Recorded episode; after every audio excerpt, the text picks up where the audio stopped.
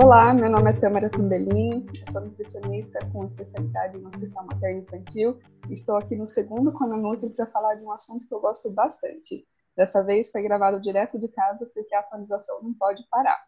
É um assunto que eu gosto bastante e eu espero que você goste também. Eu preparei com muito carinho. Vamos lá? Bom, o tema que eu escolhi para falar para você hoje é introdução alimentar. Existe um método melhor? É, não tem como a gente falar desse assunto sem falar sobre os mil dias. O que, que, são esses mil dias? São os 270 dias da gestação, mais os dois primeiros anos de vida da criança. Esse período é uma janela de oportunidades para a gente alcançar o potencial máximo de desenvolvimento de um indivíduo. Nesse período, a gente inclui também a pré-concepção, são novos estudos que têm sido feitos mostrando a importância desse período da mulher e do homem se prepararem para a concepção. Temos a gestação e o parto natural, favorecendo aí é, diversos mecanismos epigenéticos, colonização de microbiota. Temos também o aleitamento materno exclusivo até os seis meses.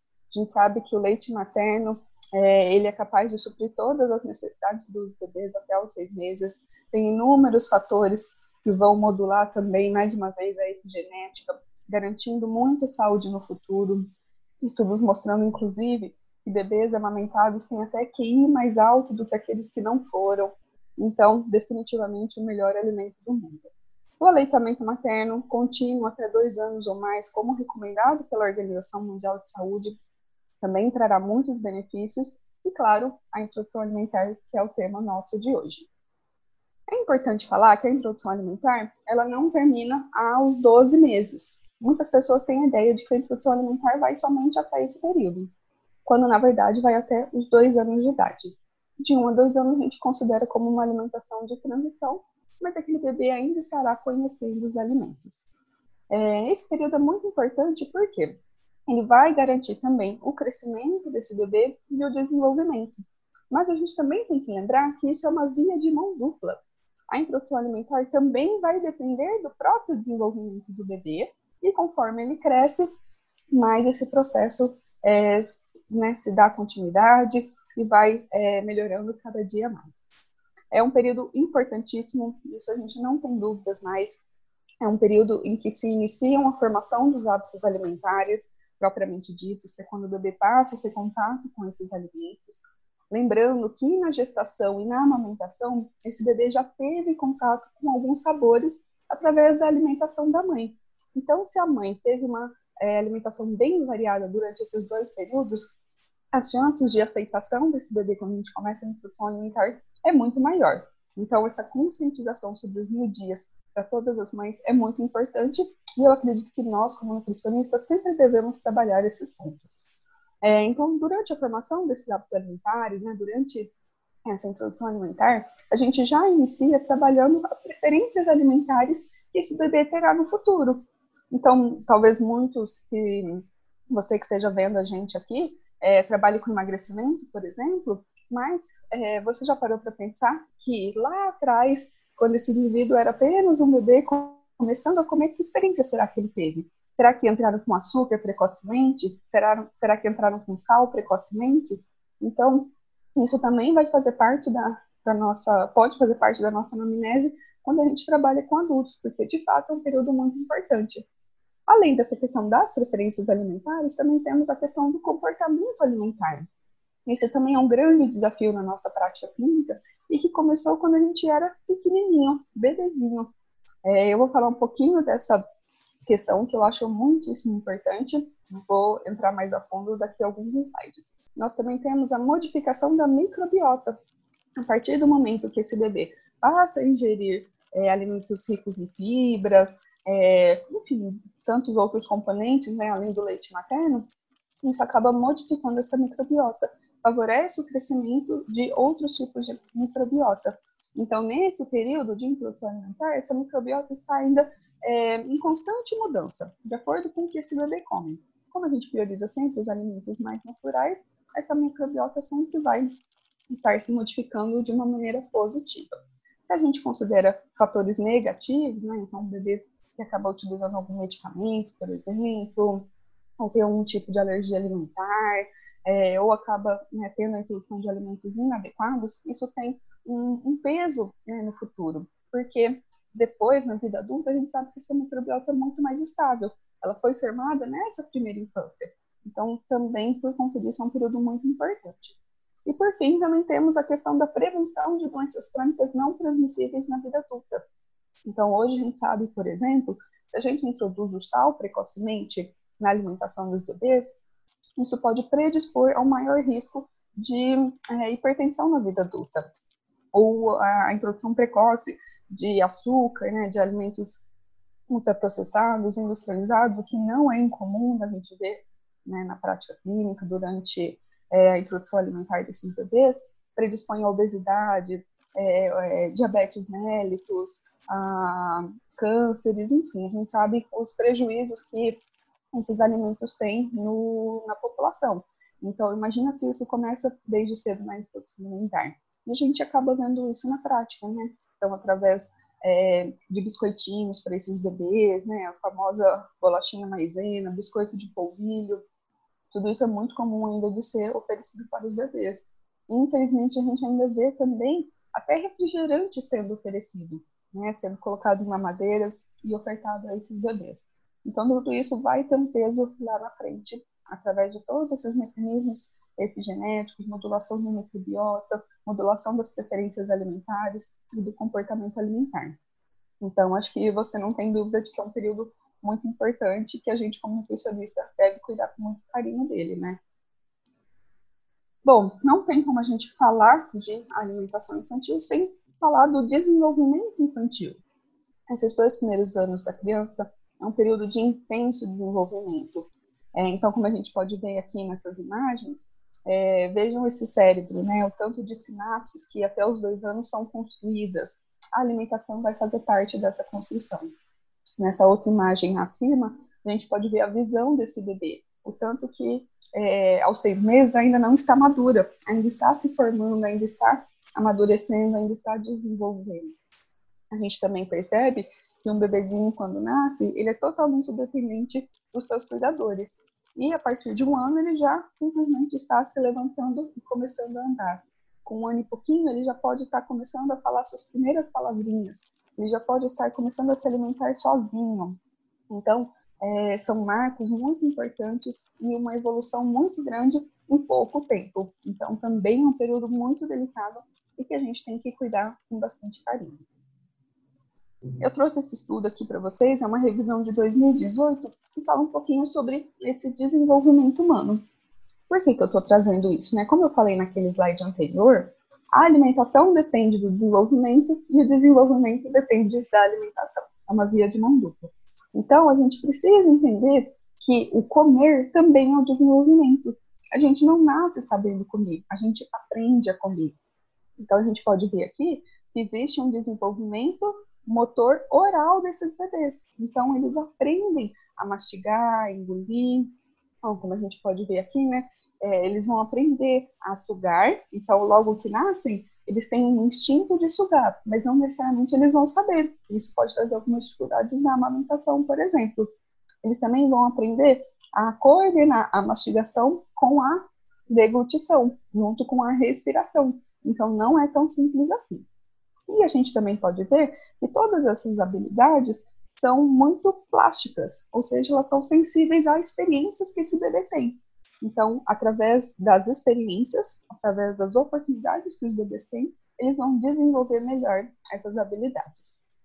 É, então, a gente pode ver que entre 4 e 6 meses, esse bebê pode receber, ele é capaz de receber alimentos além do líquido, além do leite que ele está recebendo seja leite materno ou fórmula. Então, a gente vai pensar aí naqueles purês, né? Que era muito comum há um tempo atrás isso ser oferecido dessa maneira. E aí, a partir dos seis meses, esses bebês podem receber alimentos sólidos, então alimentos na textura que a gente costuma comer, né? Legumes, arroz, feijão, a proteína. Então, eles já são capazes de receber isso do ponto de vista do desenvolvimento deles. É, uma informação muito importante é que essa mastigação, esse aprendizado, ele não, ele não se dá de maneira rápida. Isso acontece até os dois anos. Por isso que a introdução alimentar é considerada até todo esse período.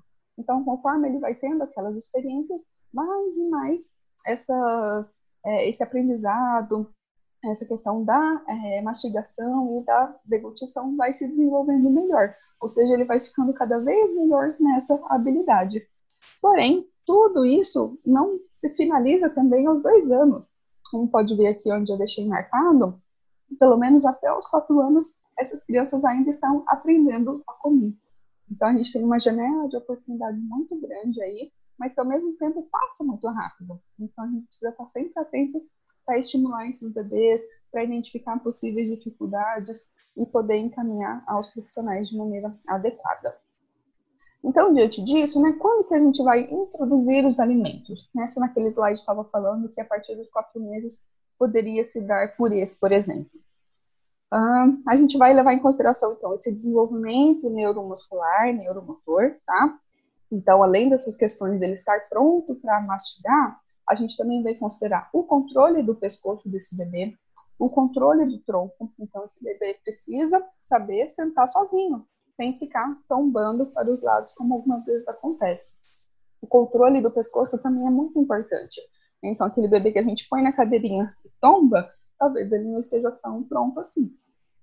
É também muito importante a conexão mão-boca. Então, aquele bebê que vai leva tudo até a própria boca para explorar o mundo. Né? Os bebês exploram o mundo através da boca dele. É, o interesse visual, lembra naquele outro slide que mostra a evolução da visão? Então, um bebê que está com essa cuidade visual melhor, ele vai ter mais interesse no alimento que vai estar ali à frente dele. E também existe a protrusão da língua, é um reflexo que esses bebês têm que tem que estar diminuído. O que é isso? É quando o bebê mostra a linguinha. Então, se a gente coloca um alimento na boca dele e esse reflexo ainda está muito grande, ele vai cuspir todo esse alimento. Além disso, tem um desenvolvimento gastrointestinal, um desenvolvimento fisiológico que a gente não está vendo, né? Então, enzimas digestivas em, maiores, em maior número, né, para conseguir fazer aquela digestão de maneira adequada. Os, os movimentos peristálticos desse intestino é, mais coordenados, então, inicialmente, esses movimentos não são tão coordenados, trazem alguns desconfortos, então, isso também é, inclui nesse amadurecimento. A própria microbiota, que é muito diferente de três, quatro meses com seis meses. Ela já está mais madura, ela já está mais fortalecida, é, por conta, principalmente do aleitamento, né? Então, se for um aleitamento materno, esse bebê vai estar tá, né, numa condição melhor ainda. E tem também a questão imunológica desse intestino. Né? A gente sabe que ali tem um sistema imunológico muito importante que coordena toda a saúde daquele indivíduo. Então, com seis meses, esse sistema imunológico intestinal está muito mais maduro e pronto para receber outras proteínas. Né? Então, o risco de desse bebê desenvolver alergias vai ser muito menor. E quando tudo isso acontece, em média, né, na grande maioria dos bebês? A partir dos seis meses, tá? Então, não existe mais a recomendação de se introduzir os alimentos antes de seis meses. Né? Na nossa geração, na sua geração, muito provavelmente, era muito comum introduzir os alimentos de maneira precoce. E hoje a gente sabe que isso traz prejuízos, né? Não tem nenhum benefício e pode trazer prejuízos. Então, esperar o tempo adequado para a introdução alimentar é muito importante. E aí, o que isso tem a ver né, com o tema da, da aula sobre métodos? Isso tem tudo a ver, porque de acordo com essa, esse desenvolvimento desse bebê, essa prontidão desse bebê, os métodos podem fazer diferença no que a gente vai, é, na maneira que a gente vai começar a introduzir. Né? Então, vocês vão ver isso, você vai ver isso daqui a pouquinho. É importante a gente saber que a introdução alimentar é um processo, né? ela não acontece, dá seis meses, vira uma chavinha, esse bebê passa a comer, o leite nem importa mais, tá? Isso não é uma verdade. Então, a introdução alimentar é um processo que vai acontecer ao longo aí desse um ano e meio de vida do bebê, tá? Como a gente pode ver nessas duas imagens sobre é, a composição do leite materno, tanto que esse leite vai contribuir em relação a energia e até outros alimentos, é muito importante para a gente entender isso. Nesse primeiro gráfico, a gente consegue ver que em vermelho é a energia advinda do leite materno. Em amarelo, a energia dos alimentos complementares. Então, quando esse bebê faz seis meses, né, entre seis e oito meses, existe ali, é, a gente consegue ver né, que vem muito mais energia do leite materno do que os alimentos complementares, certo? E não é que né, o bebê fez seis meses, a partir disso ele precisa adquirir 200 calorias da é, dos alimentos. Isso vai acontecer ao longo dos meses, né? Então a gente pode ver que até está dividido aqui, né? 6 a 8 meses, 9 a 11 meses, 12 a 1 ano. Né? Então isso é um processo que vai acontecendo gradualmente. Cada bebê tem o seu tempo, tá? O desenvolvimento diz muito sobre isso, né? Sobre cada bebê ter seu tempo. É lógico que a gente tem alguns marcos que a gente precisa conhecer para identificar se aquele bebê está tendo alguma dificuldade no seu desenvolvimento, inclusive no desenvolvimento alimentar. Mas, de maneira geral, os bebês vão ter tempos diferentes. Alguns bebês vão começar a comer logo de cara, bem. Outros bebês com sete meses, outros com nove meses. E tá tudo bem, tá? Isso daqui a gente usa como uma referência, tá? E não também como é, uma certeza absoluta. A gente não tem certezas absolutas na nutrição. É, e a composição do leite materno no segundo ano de vida também é muito importante a gente saber isso, tá? Porque alguns bebês vão começar a comer melhor por volta de um ano. E aí existe uma crendice popular, né, de que o leite vira água, que o leite já não sustenta mais, não é mais nutritivo. Isso também não é verdade. Né? Lembra que o leite materno até dois anos ou mais é muito importante para toda a programação metabólica dos dias. Então, não, né, a gente aqui essa imagem não nos deixa, não me deixa mentir. Né? A gente recebe quase, esse bebê vai receber quase 40% da sua energia do leite materno no seu segundo ano de vida.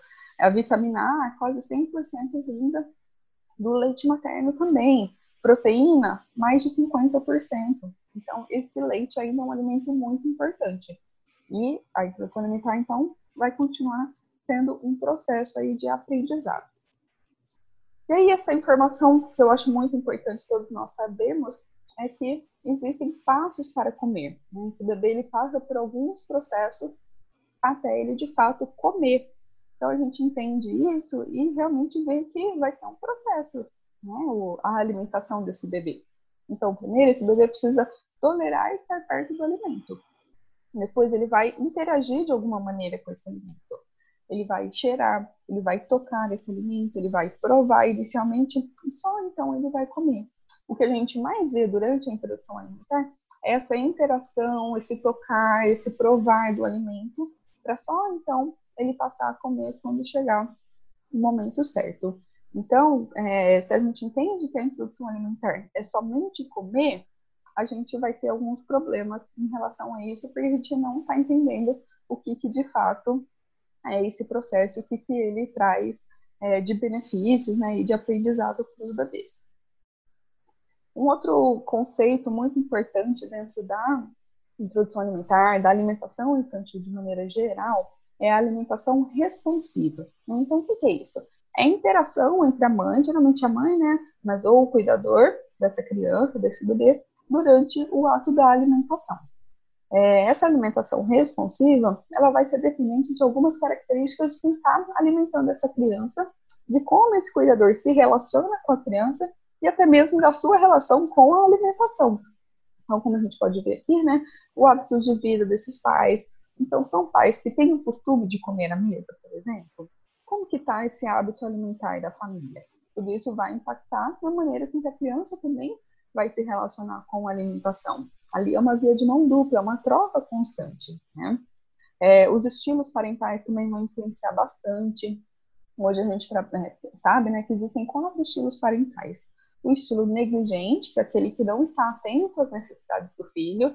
É, ainda bem que, que, é raro a gente encontrar isso, né? Mas acaba se refletindo na alimentação também.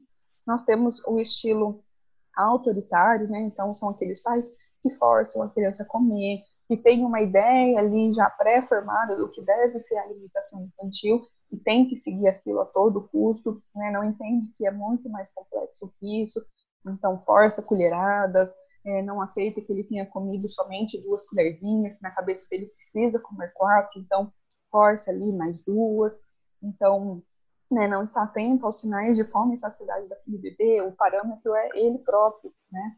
Tem aquele também é, estilo parental que é, é, que não está conectado com o seu bebê, né? Então acaba, é, ah, ele não comeu agora nessa refeição, então eu dou a mamadeira e tudo bem. Né? Então não responde essas necessidades dele.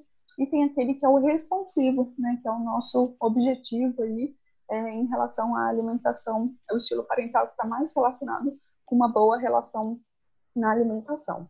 É, então, são aqueles pais que vão estar conectados com as necessidades dos seus bebês, né? percebem quando eles estão com fome, percebem quando eles não querem mais comer, não forçam mais uma colheradinha, não ficam com aquela colher na boca para ver se o bebê abre mais uma vez a boquinha. Então, esse estilo parental é muito importante na hora da refeição. É, e essa interação, então, entre os pais e os filhos, né? não somente na alimentação, mas em outros momentos é, durante o dia também. Então, né, observando que meu bebê está ficando cansadinho, vou colocar ele para soneca, mesmo que não seja um horário habitual, por exemplo. Tudo isso é a gente estar conectado com o bebê e estar atento às suas necessidades. Então, quando a gente pensa nesse estilo de alimentação responsiva, a gente está pensando no estilo positivo, né? Então, é, esse, é, essa energia né, que tem ali durante essa refeição precisa ser uma, uma energia feliz, uma energia positiva, porque esse bebê, lembra naquela imagem que eu coloquei do cérebro? Aquilo são as sinapses todas se conectando nesses dois primeiros anos de vida. E quando a gente, a gente já sabe hoje né, que se tem mais alegria, mais positividade nessas é, relações do dia a dia, nesses aprendizados, essas conexões sinápticas são muito mais eficientes, acontecem de uma maneira muito maior e muito mais eficiente. Então, com a alimentação não pode ser diferente, né? Se a gente coloca aquele bebê na cadeirinha e ele já está chorando, ele já está recusando, é, ele não está feliz na, naquele momento, a gente não deve insistir, né? Porque o que, ele vai, é, vai estar ali né, na, na no, no aprendizado dele relacionando? que o momento de comer não é uma coisa bacana e não é isso que a gente quer para o futuro dele, tá? É, então, esses pais têm que estar atentos ao sinal de fome e saciedade. Esse é um ponto muito importante. Cada vez mais estão surgindo é, artigos falando sobre isso, que os pais precisam se conectar e observar o seu bebê, tá? Então, além disso, também precisa de um contato visual, carinho e cuidado com as palavras. A gente sabe que as palavras têm bastante peso, né? Então, o que, que a gente está falando para esse bebê? come mais um pouquinho. Será que isso é legal, né? A gente está respeitando o sinal de saciedade dele? Né? Agora, se a gente fala, ai, tá gostoso, hum, ai, que delícia esse papá. São coisas muito diferentes isso, de fato, tem um impacto muito grande no aprendizado. Sem distrações, né? Já sabe, no, na alimentação do adulto a gente não deve comer com celular, com TV, por que, que o bebê deveria? Muito menos, né? Então, não é interessante ter essas distrações, tá? É, e precisa sempre de paciência e encorajamento para esse bebê que está aí encarando novos desafios na sua vida. Então, os pais entendendo todos esses aspectos torna o processo mais leve também. É, quem trouxe esse conceito assim, bem é, colocado na alimentação foi a Organização Mundial de Saúde lá em 2002. Então, em 2002, eles já falavam sobre isso, né, evitar as distrações, lembrar que as refeições são momentos de aprendizagem e amor. É, diferente né, de forçar, a gente deve encorajar as crianças e os bebês a comerem. Então, dando exemplo também é outro aspecto muito importante.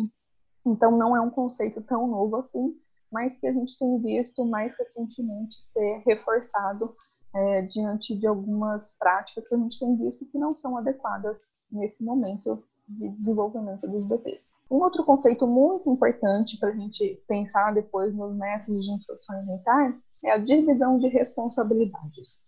O que é isso?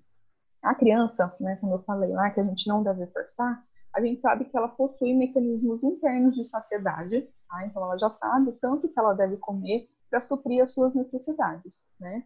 Então, a gente deve permitir que a própria criança controle a sua ingestão. Os pais, os cuidadores, eles vão determinar o que a criança vai comer, onde a criança vai comer e de que maneira ela deve se alimentar. Como que é isso? É, eu vou escolher, vou determinar que aquela refeição da criança né, vai ter cinco grupos alimentares para ter um equilíbrio ali, tá? Eu vou determinar que ela vai comer na mesinha, na cadeirinha de refeição dela, junto à mesa com os pais. O como tem mais a ver com a rotina, o ambiente que aquela criança está, né, não necessariamente em relação a utensílios. Então, tá com uma rotina adequada, tá com um espaçamento entre refeições para essa criança ficar é, com um pouco de apetite, esse ambiente está agradável, tem uma boa luminosidade, a temperatura está boa, ela está se sentindo confortável com as roupas que ela está tá, tá vestindo, tem distrações, tem alguma TV ligada. Então, isso é papel do adulto cuidar. A criança vai determinar o quanto ela vai comer e o que ela vai comer dentro do que foi ofertado. Então, daqueles cinco grupos alimentares, ela quis comer três e deixou dois. Tá tudo bem, tá? Então, é, a gente tem que lembrar que essa, a criança ela tem direitos fundamentais à alimentação. Né? Então, ela vai decidir o quanto que ela vai comer, ela pode ter direito a ter suas preferências e aversões, ela pode escolher a maneira que ela vai comer, então, é com utensílios, é, ela aceita ser alimentada na colher, então a criança tem esse direito, certo? Então, resumindo essa primeira parte, a introdução alimentar em básico resumo é aprender a comer, tá? Não é sobre comer, é sobre aprender a comer. Então, diante disso, a gente né, já percebeu que isso não é fácil, tá? Precisa ter várias condições adequadas para essa criança coma e se interesse e o processo ocorra de maneira adequada. Então, aqui, sem entrar muito em detalhes, né, mas para saber, para você saber como que é mais complexo, essa criança precisa ter boas condições físicas. Então, crianças que têm algum tipo de problema de saúde, elas podem ter um impacto nesse aprendizado, né? Ela precisa ter essas habilidades orais adequadas, então ela precisa ter condições de aprender a mastigar. Aqui, nesse sentido, entra a fonoaudióloga, se a gente percebe alguma dificuldade, a gente encaminha para esse profissional. É, do outro lado, temos as habilidades sensoriais, quem cuida disso é o terapeuta ocupacional, então eles vão identificar se essa criança tem algum problema sensorial, né? Isso pode acontecer, ela interpreta as, as, os estímulos do ambiente de maneira inadequada, e isso impacta diretamente na alimentação, né? Uma vez que a alimentação é totalmente sensorial, né? Visão, olfato, paladar, o tato. Então, crianças com alguma dificuldade nisso precisam da terapeuta ocupacional. É, além disso, o desenvolvimento infantil, como eu falei, né, crianças com desenvolvimento típico é, são mais tranquilas, a gente percebe que é, não tem tanto impacto assim na alimentação, mas é, crianças com desenvolvimento atípico, com alguma, por exemplo, paralisia cerebral, síndrome de Down, autismo, pode ter impacto na alimentação. E aí a gente vai também para essa parte comportamental, emocional. Né? A criança tem sua própria emoção, suas próprias motivações e que vão impactar diretamente na alimentação. Além disso, o ambiente, o contexto social familiar que ela está, tem tudo a ver também com o desenvolvimento dessa habilidade de comer. Então, entrando um pouquinho nos métodos, não sei se você já ouviu falar sobre todos eles, mas vou apresentar aqui. Nós temos a tradicional, a papinha, nós temos o BLW ou BLIS e temos também a participativa. Então, o que, são cada uma delas, né? As papinhas, é, a gente está cansado de ver, né, na, se a gente colocar no, no, Google ali papinhas, a gente vai ver um monte dessas que são todas misturadas, né, passadas no liquidificador, no, no, no mixer, na peneira, quando na verdade essas papinhas devem ter uma textura adaptada adaptada, não uma textura alterada. Lembra que lá no slide de desenvolvimento eu falei que aos quatro meses esses bebês podem receber pureza? Isso acontecia muito antigamente, né? Hoje a gente sabe que ao começar com seis meses, na idade adequada, não precisa mais se oferecer a alimentação dessa maneira, como na primeira foto. Né? A gente pode oferecer como na segunda foto, uma textura adaptada para as habilidades orais daquele bebê naquele momento. Então a gente consegue identificar nesse pratinho, nesse segundo pratinho, o que tem aqui, né? Então a gente vê que tem um franguinho picadinho, um tomate com manjericão, uma mandioquinha e um feijão branco. Nessas outras duas, o que será que tem? Pode ser papinha de ervilha, pode ser de brócolis, pode ser de tanta coisa. Essa segunda pode ser de cenoura, de abóbora, pode ter batata, pode ter mandioquinha, pode ter cabotiá, pode ter tanta coisa se a gente não reconhece, como que o bebê que nem conhece esses alimentos vai reconhecer? Né? Então, a gente precisa sempre diferenciar. Quando a gente fala desse método tradicional de papinhas, não significa que a gente vai oferecer purês misturados para esse bebê. Tá? A gente vai adaptar a consistência dos alimentos para oferecer para ele de acordo com a fase do desenvolvimento que ele está. É, então, as papas sempre vão ser amassadas com garfo, nunca vão ser peneiradas ou batidas, tá? E essa consistência, essa textura é muito importante para o aprendizado alimentar. Então, como eu falei, esse bebê que não conhece os alimentos precisa conhecer como eles são, tá? Então, a gente oferece inicialmente dessa maneira adaptada, amassada, porque a habilidade motor oral dele ainda não é capaz de mastigar, propriamente dito, alimentos em pedaços né, mais resistentes, mais fibrosos. Então, a gente amassa com garfo para adaptar e facilitar para esse bebê. Mas a textura, a consistência ainda estará lá. Né? Ele ainda irá reconhecer o sabor desses alimentos separadamente, a cor, o cheiro. Então, tudo isso é muito importante. No BLW ou Bliss, tá? vou explicar a diferença dos dois, ele é um método no qual o bebê controla o processo. Tá? Então, a gente oferta ali é, algumas opções para esse bebê e ele come se quiser, quanto quiser e como ele conseguir. Tá? Então, qual que é o princípio aqui? A gente oferecer esses alimentos em pedaços maiores e de tamanho adequado de acordo com o desenvolvimento. Então, o que, que é isso? É, aos seis meses, quando a gente avalia o desenvolvimento motor do bebê, não só oral, né, mas global, a gente observa que esse bebê ele não sabe fazer movimentos de coordenação motora finos. Ele simplesmente agarra o alimento e vai fazer aquela conexão mão-boca, vai levar até a boquinha dele. Então, se esse alimento está num pedaço maior, esse bebê vai conseguir pegar e levar até a sua boca. Conforme ele cresce, conforme ele se desenvolve, suas habilidades vão ficando mais finas, ele vai adquirindo novas habilidades. Então, por volta dos nove meses, esse bebê já é capaz de fazer motricidade fina. Então, as mãozinhas têm mais habilidades para manipular os alimentos. Então, ele faz o um movimento de pinça e já consegue pegar alimentos em cubinhos, por exemplo. Tá? Então, não é que o BLW é sobre oferecer alimentos em pedaços. É a gente adaptar de acordo com o que o bebê consegue naquele momento. E um outro ponto que eu gostaria de trazer a reflexão aqui é: será que é interessante a gente oferecer somente os pedaços? Será que esse bebê também não precisa ter contato com alimentos em outras texturas, né, em texturas mais pastosas, é, purês, por exemplo, né? É comum a gente ver alguns relatos de bebês que no BLW comeram só esses alimentos em palitos, como na primeira foto, e depois passam a não gostar de preparações é, com mais caldo, mais úmidas. Né? Então, esse é um ponto bem interessante para a gente refletir. Tá?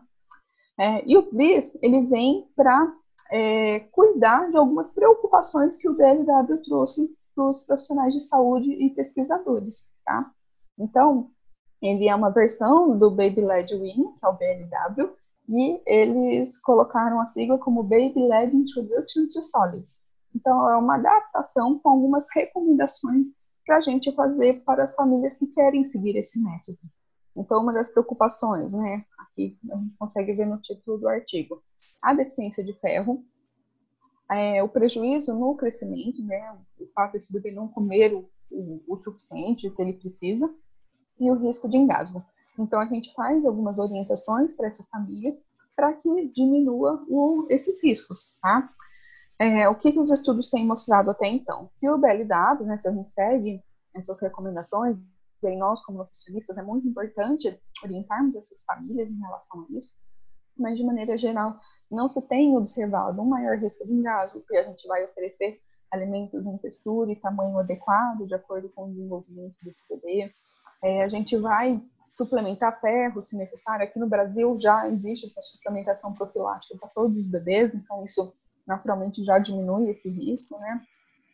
É, esse risco aí de, de prejuízo do crescimento. Então, se a gente confia que esses bebês comem o suficiente para eles, né, eles não vão correr esse risco. Mas é importante, sim, a gente é, orientar essa família, né? Então, por exemplo, a gente vai oferecer o alimento nos tamanhos, na textura que esse bebê consegue comer. Como eu falei, no, no sei, é, aos seis meses, tem que ser pedaços maiores, que é como esse bebê consegue segurar.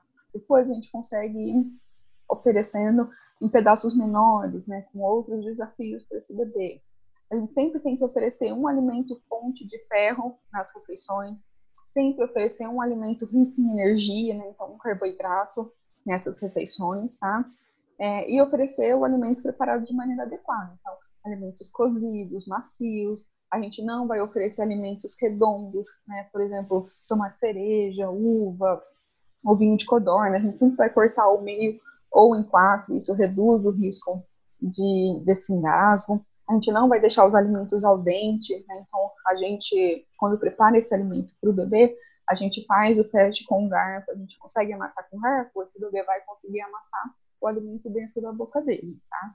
Então, a gente precisa sim tomar alguns cuidados nesse método, assim como a gente também precisa tomar alguns cuidados com as papinhas. É, e aí, a Sociedade Brasileira de Pediatria, né, aqui no Brasil, fez, é, em 2007, lançou esse, essas considerações sobre o BLW. E eu achei bem interessante de trazer, porque a ciência, é, o BLW veio primeiro através das mães. Né? As mães conheceram esse método, começaram a aplicar nos seus bebês, e aí a ciência passou a estudar eles. Não que antigamente, né, as, as mães já não dessem alimentos em pedaços para os seus filhos, tá? Mas isso é uma coisa que ficou bem mais em evidência por conta até da internet, né? É, então, a Sociedade Brasileira de Pediatria colocou que reconhece que durante a alimentação complementar, a introdução alimentar, o bebê pode receber os alimentos na colher, mas os bebês também devem experimentar com as mãos. Lembra daquela parte sensorial que eu coloquei ali do desenvolvimento do bebê? Quando o bebê pode tocar o alimento com as mãos, esse bebê ele se desenvolve muito melhor. Né? Essa conexão com o alimento, reconhecer esse alimento, essa sensibilidade nas palmas das mãos que ele tem, é muito importante para a aceitação oral também. Então, eles reconhecem que a gente dar alguns pedaços para os bebês é muito bacana, tá? Ainda não se tem estudo suficiente para recomendar como o melhor método ou não, o BLW, mas esses aspectos positivos do método podem ser aplicados para os bebês de maneira muito bacana. Então, a gente tem aí um terceiro método que é bem recente, não é uma coisa oficial que a gente encontra em recomendações, em guias, nada disso. Também é algo que surgiu na internet. E aí a gente é, entende como uma mistura entre métodos, né? Entre a tradicional, o papinho e o BLW no qual o bebê é alimentado com a colher, mas também tem a oportunidade de explorar os alimentos em pedaços. E isso é o que, é, na prática clínica, a gente vê que mais dá certo, né? Porque os pais, eles ainda ficam inseguros em deixar esse bebê comer somente com as mãos, tá? Isso é uma coisa realmente muito importante, né, no que diz respeito ao BLW, que é a confiança dos pais nesse bebê de que ele vai comer o que ele precisa em quantidade suficiente, mesmo que no começo ele tem um pouco mais de dificuldade com isso. Então, quando esses pais né, podem oferecer na colher e deixar o bebê explorar o alimento, isso acaba é, auxiliando nesse, nesse aspecto, deles se sentirem mais seguros e esse bebê também vai adquirindo é, diversas habilidades e autonomia para comer sozinho. Então, é, o que eu vejo na prática clínica é esse caminho do meio bem bacana para a maioria das famílias, certo? Então, né, o que, que eu quero que esse bebê aprenda na introdução alimentar? O que eu quero ensinar a ele? Né? Eu quero que ele aprenda texturas, cores, gostos, cheiros, que ele reconheça os alimentos. Tudo isso é estímulo para esse bebê comer e também para ele criar repertório alimentar. Então, a gente cria nesse, nessa fase um repertório alimentar. Quanto mais contato esse bebê tem com diversos alimentos, diversas preparações, mais experiências ele vai ter. E isso vai ter um impacto muito grande quando ele cresce um pouquinho mais. Isso pode impactar até nos casos de seletividade. Né? Bebês que têm bastante estímulo e repertório alimentar tendem a ser menos seletivos na fase de seletividade né, a partir dos dois anos que eles naturalmente já apresentam. É, relembrando, então, comer é um ato aprendido, a gente não nasce sabendo comer, a gente precisa aprender a comer, tá? Então, se não há esse estímulo, não há aprendizado, certo? Os bebês aprendem por tentativa e erro. Isso faz parte. Lembra daquela plasticidade cerebral que eles têm no aprendizado? Então, eles vão tentar e eles vão, por eles mesmos, vendo onde eles erraram, o que eles podem fazer para melhorar, o que ele vai fazer de diferente ali na próxima tentativa. Os bebês são cientistas naturais. Então, se ele tem a oportunidade, ele vai aprender melhor. E também a gente quer felicidade ao comer. Né? Lembra que eu falei também que um bebê que é feliz na hora da refeição, ele vai construir melhores sinapses em relação a isso. Então, a gente precisa buscar essa felicidade ao comer. E todos esses aspectos, eles são independentes de métodos. Né? Como eu falei, todos esses métodos têm alguns aspectos positivos, tem outros negativos, a gente pode conseguir conciliar os dois. Não existe um método melhor ou um método pior, tá? Porque a introdução alimentar vai muito além disso, vai muito além de regras, vai muito além de somente ingerir alimentos, de somente ingerir nutrientes. Né? O aprendizado alimentar ele é complexo. Então, o que, que a gente precisa? Né? Incentivar os pais se conectarem com o seu bebê, observarem quais as necessidades dele naquele momento. Né? Ele precisa descansar ao invés de comer, ele quer mamar um pouquinho, não tem problema a gente né, deixar ele nesse início, que fase que ele está, como está esse desenvolvimento, como está o interesse intrínseco, interno dele para comer, como que está a minha relação como pai, como mãe, com os alimentos, como isso vai impactar o meu bebê, tá? Então, gente, introdução alimentar, né, você que está me ouvindo, que tem algum bebê na família, ou que já é mãe, ou que vai ser, ou que é pai, ou que vai ser, é, saber sobre isso amplia muito mais o nosso olhar e com certeza ajuda muito mais os bebês a terem uma relação melhor com os alimentos e que eles vão levar para o resto da vida. Eu gosto muito dessa frase que a introdução alimentar é isso, é comer bem hoje para comer bem sempre, porque ela é muito mais complexa e a gente pode ajudar os bebês a terem uma relação mais saudável com os alimentos no futuro também. Bom, espero que você tenha gostado dessa palestra. Preparei com muito carinho. É um assunto que eu gosto bastante, estudo bastante. Então, se você for com alguma dúvida, quiser se aprofundar em algum tópico, pode me escrever que eu vou estar à disposição para esclarecer sua dúvida. Espero que tenha gostado e um bom Conanutri por aí.